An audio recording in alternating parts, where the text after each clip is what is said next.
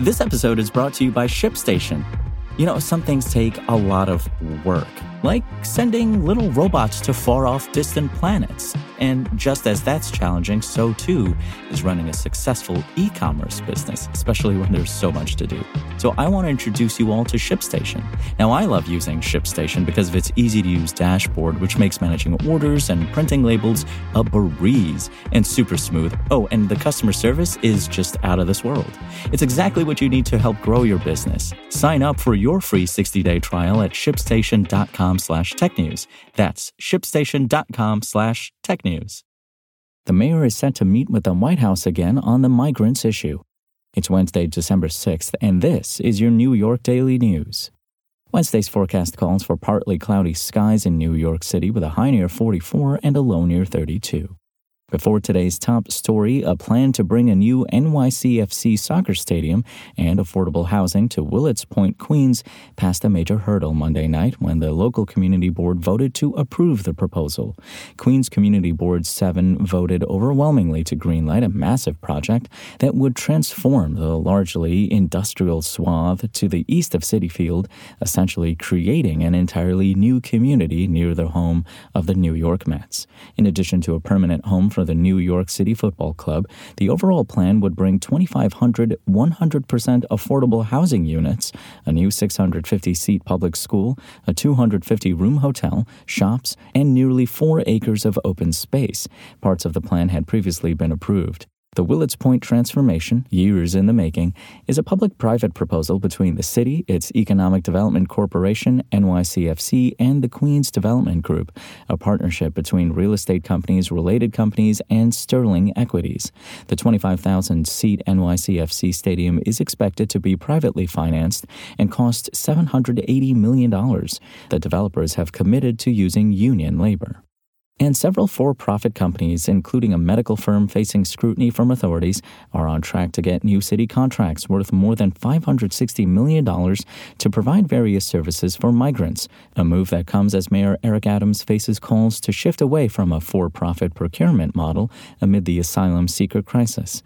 The debate over the municipal contracts also comes as Adams is pushing to impose steep budget cuts, including a 20% trim in city spending on the crisis.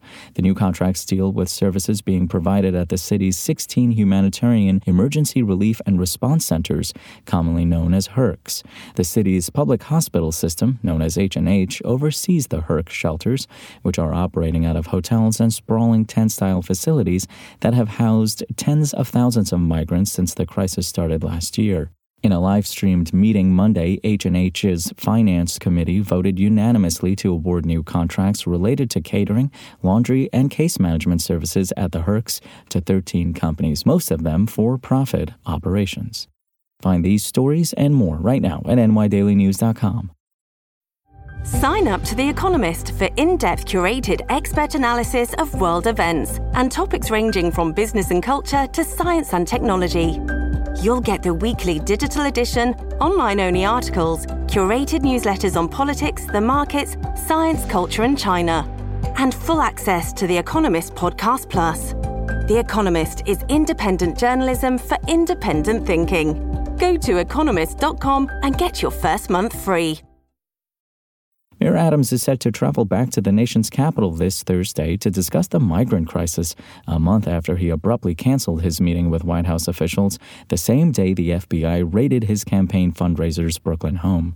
The mayor is expected to take part in a series of meetings to discuss the needs of NYC and other cities nationwide to manage the asylum seeker crisis, Deputy Mayor for Communications Fabian Levy tweeted Tuesday evening.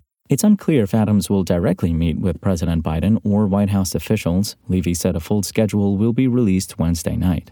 The trip will mark Adams' 10th visit to Washington to discuss ways to manage the migrant crisis, which has seen more than 140,000 migrants make their way to New York City since last year.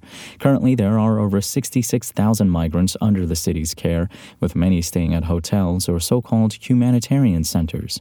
Adams has characterized the city's management of the crisis with little intervention from the Biden administration as unsustainable, declaring in September that the crisis will destroy the city. The mayor has since announced steep cuts to the city's budget in response to the crisis, with schools, police, and sanitation among the agencies facing cutbacks.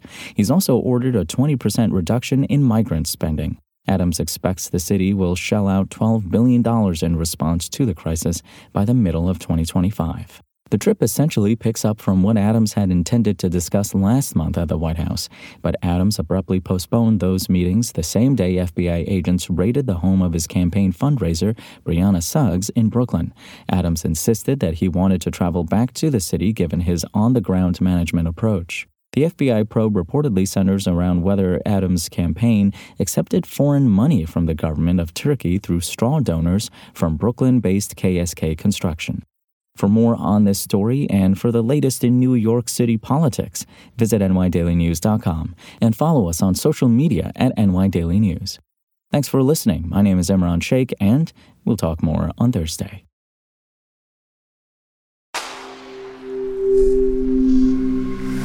Spoken Layer. Want to learn how you can make smarter decisions with your money? Well, I've got the podcast for you.